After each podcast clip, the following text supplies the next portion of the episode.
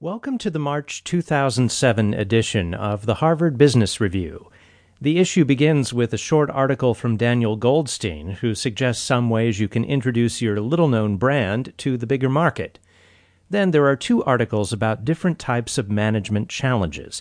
In the first, Leading Clever People by Rob Goffee and Gareth Jones, the authors tackle the question of how do you lead people who don't want to be led and who may be smarter than you.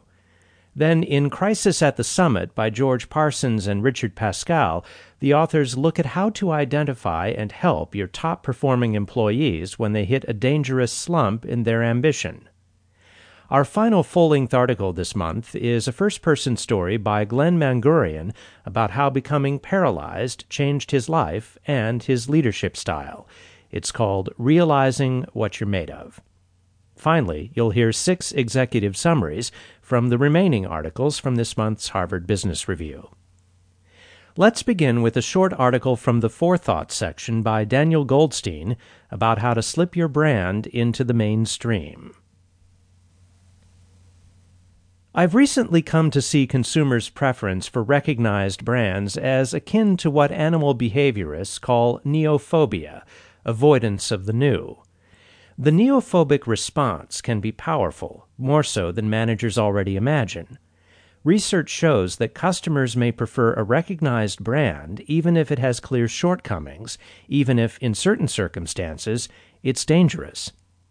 Consumers in a recent study believe that airlines whose names they recognized were safer than unrecognized carriers.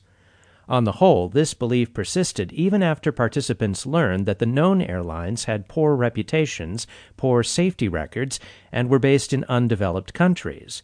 In other words, a lack of recognition was more powerful than three simultaneous risk factors.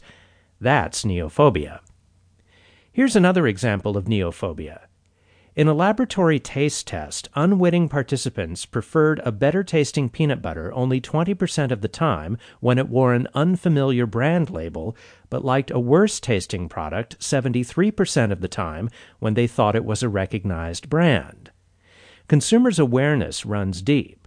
Images of highly familiar brands have been shown to activate specific areas of the brain.